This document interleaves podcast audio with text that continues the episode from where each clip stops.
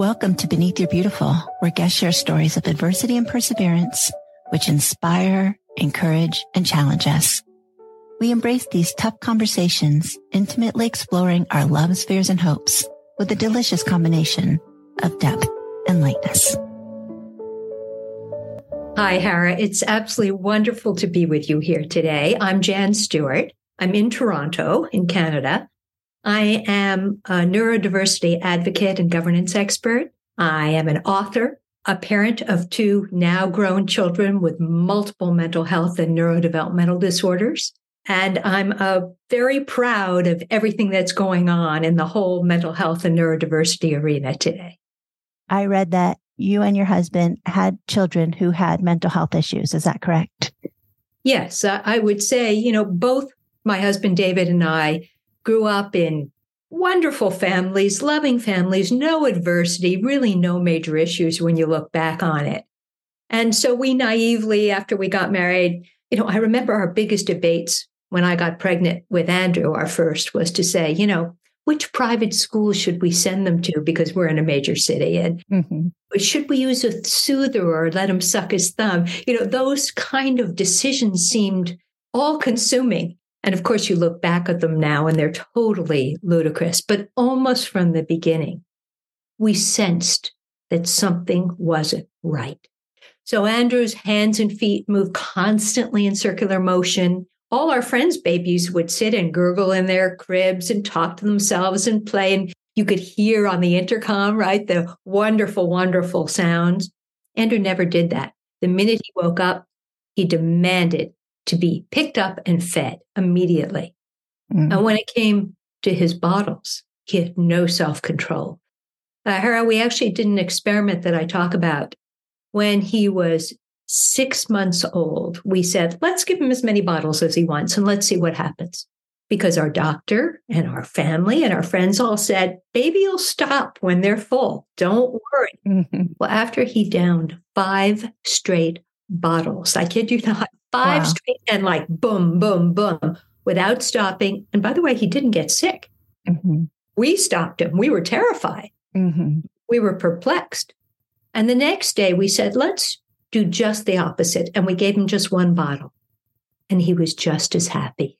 Mm. So it was quite a surprise to us. And we even saw that, therefore, as a baby at that age, that they were now we know they're neurodevelopmental markers. But of course, at the time, we're first time parents. We didn't know what was going on.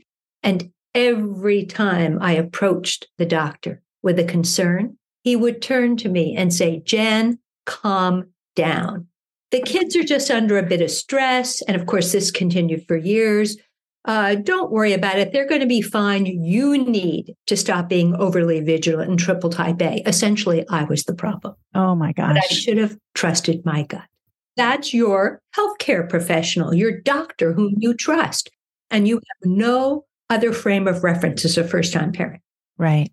All your family, all your friends are telling you, your kids are great. Don't worry about it. But you know in your gut, something's not right how did you figure out what wasn't right? Well, it's been quite a journey. And by the way, continues to, even though they're grown now. So through the next number of years, there were increasing signs, or I should say continuing signs, that they were increasing. There was impulsivity, distractibility. There were vocal and motor tics. There was a lot of anxiety. Neither child, when they started school, could hold a pencil or crayon correctly. But they both learned to read and write. They both had friends. They both talked, you know, and they were social. And so our doctor again said, same old thing. He kept hearing the mantra repeated calm down, calm down. They're just sensitive. This will pass.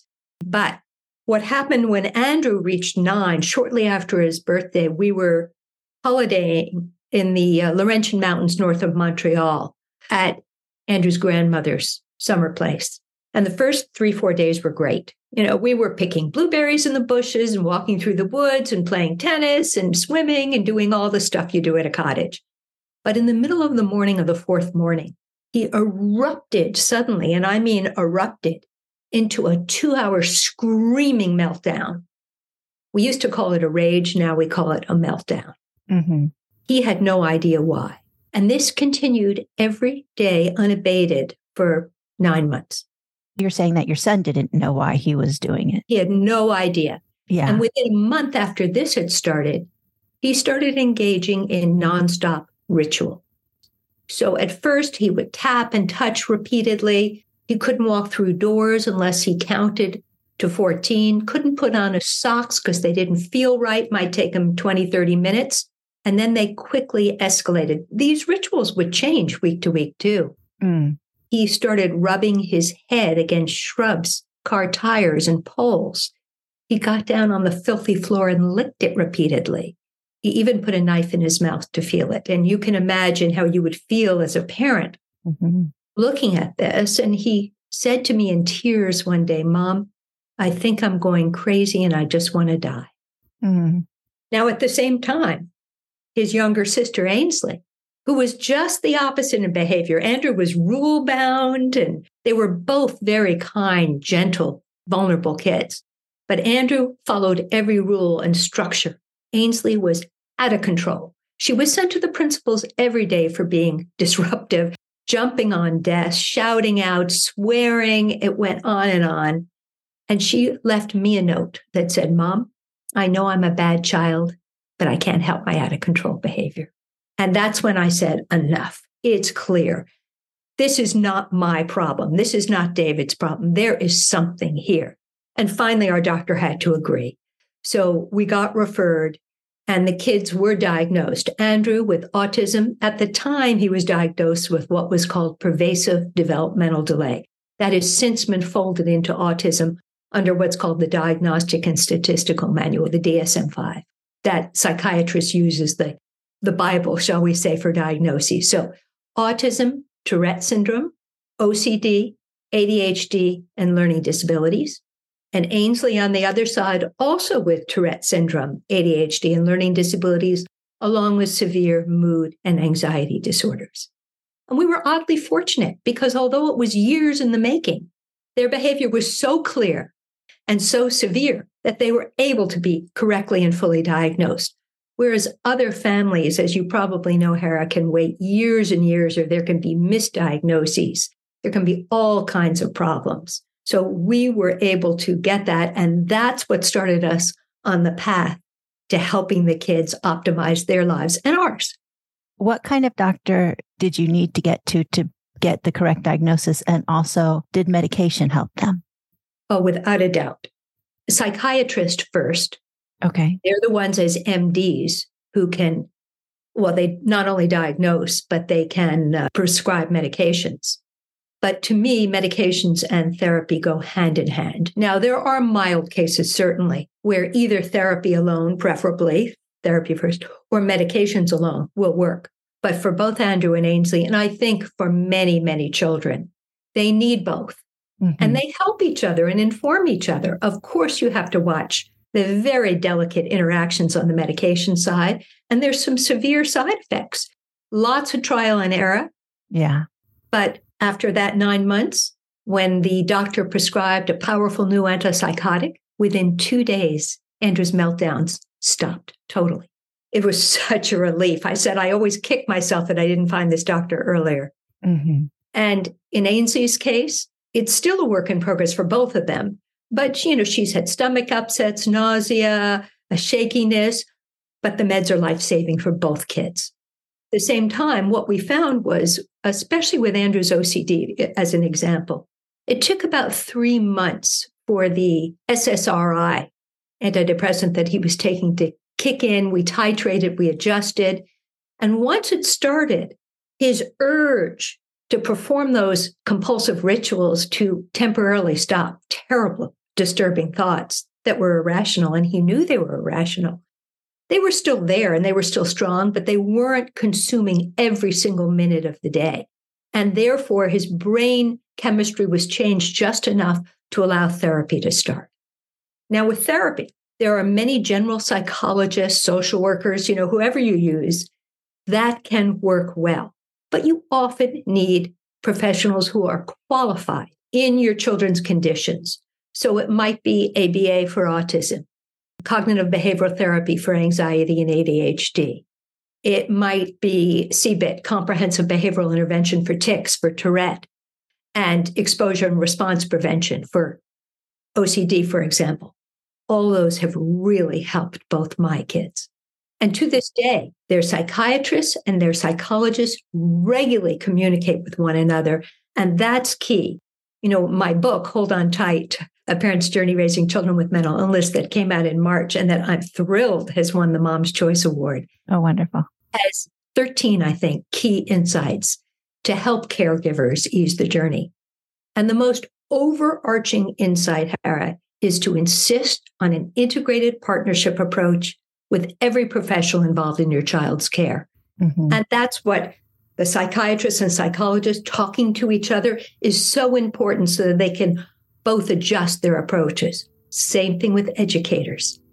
We wouldn't have kept the kids in schools that didn't partner with us and treat us with that dignity and respect. And then as they grew, employers as well, who are inclusive and accommodating. Mm-hmm. How old are your kids now? Ainsley just turned 34 and Andrew 36.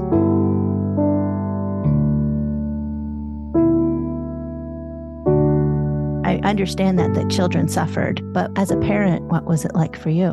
A harrowing journey that continues again today. When they were in all that distress, I promised them, I will not stop until I find you the right help. And that's exactly what I've done and continue to do. Yeah. It requires a lot of research, and you've got to embrace research. It's what makes you not only better informed and educated, but a more effective advocate. We said, we've got to find help for ourselves too, support for ourselves, because I felt like I was in the twilight zone. You're isolated, you're frightened, you're feeling frozen at times. You don't know how to go about this. It's trial and error. And so we looked for a local support group for parents it was wonderful to find other parents who understood impulsivity, distractibility, hyperactivity. But no other parent had a child like Andrew who was having those two hour meltdowns every day, who couldn't maintain eye contact. No other child like Ainsley had such paralyzing anxiety. And so we knew there were more. So back to research we went. I was reading about autism. David was reading about Tourette. And they both talked about emotional overload causing meltdowns. And it was like a light went off. I can't tell you how quickly we ran to our nearest autism and Tourette support groups and really found our homes. It's been so reaffirming. And again, to this day, other parents of neurodivergent children are the ones that implicitly understand what you're going through. Mm-hmm. Unfortunately, a lack of awareness, a lack of education can lead to stigma, fear, and misunderstandings. We've had certain friends and family members who have been wonderful, but many who distanced themselves, who disappeared from our lives, who gave us unasked for advice. Even my mother told me, You just need to be stricter, Jan, and Ainsley's unruly behavior will disappear. I had another relative who said to me, Well, you don't want Andrew on that medication, which was a life saving antipsychotic medication because he was gaining weight every week. The worst are the family members that have erroneous impressions that the child is morally contagious. You hear that when you go on the net or social media, you'll still see lazy parenting causing ADHD. What you need to do is to focus on those who truly support you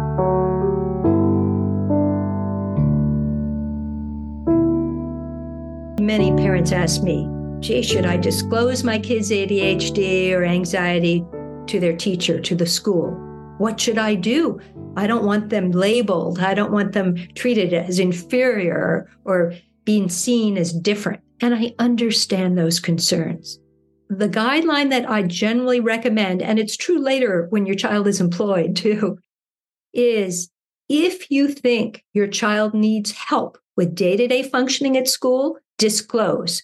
There are so many benefits to transparency. And that's, by the way, remember that overarching insight of building a partnership. That's how you do it. I'm consistently surprised when parents tell me, boy, I did it. And their peers at school are now rallying behind them. Mm. Of course, you're always going to have some bullies and you're always going to have some bad teachers, but most are fantastic. And you just want to go forward to it. The other thing is you must take care of yourself. This is so difficult when you're in crisis with a child. I remember during Andrew's frightening rages, David would carry him down to the playroom where we had gotten rid of all our furniture, put in these huge throw pillows so he couldn't hurt himself. And I would stand at the top of the stairs and shovel in pints of ice cream. Not very healthy, but it got me through the crisis. And I'm talking way beyond the all important eating healthfully, exercising, trying to sleep well. You know, we should all try to do that. But what you want to do is reach out for the support that works for you. And finally, be kind to yourself. It took me a long time to forgive myself after I found Ainsley hiding in the closet during Andrew's meltdown. I should have protected her better, but you've got to get over that. I pat myself on the back and I compliment myself for my strength and perseverance. It's important to do that and to remember that you are your child's hero and champion and you are more than enough. I posted this today and this makes me think of what you said. This is from Humans of New York. When someone called me a hero, I wanted to prove them right. When somebody called me a devil, I wanted to prove them wrong. It took a lot of self examination to realize that I was neither. There is a fullness to a person that is gigantic and nuanced and indefinable. I couldn't be contained by a single word. I'm told by people, and I'm sure you are too, all the time, oh, you're so heroic and you're strong. This was particularly true when about 10 years ago I underwent a year of breast cancer treatment. I had four operations, chemotherapy, and radiation. Mm. And I always say, you know what? It's not true. Of course, we're all wired differently. And I do believe we all do our best, but it's mm-hmm. my children who are heroic. Mm. In spite of everything that is thrown at them, they found their niches in life. They embrace life with optimism, determination, and grit. And that's what heroism is to me. Thank you for joining us for this week's episode of Beneath Your Beautiful, hosted by Hara Allison. And thank you for your ratings and reviews. We'll be back next week with a new episode. Stay tuned.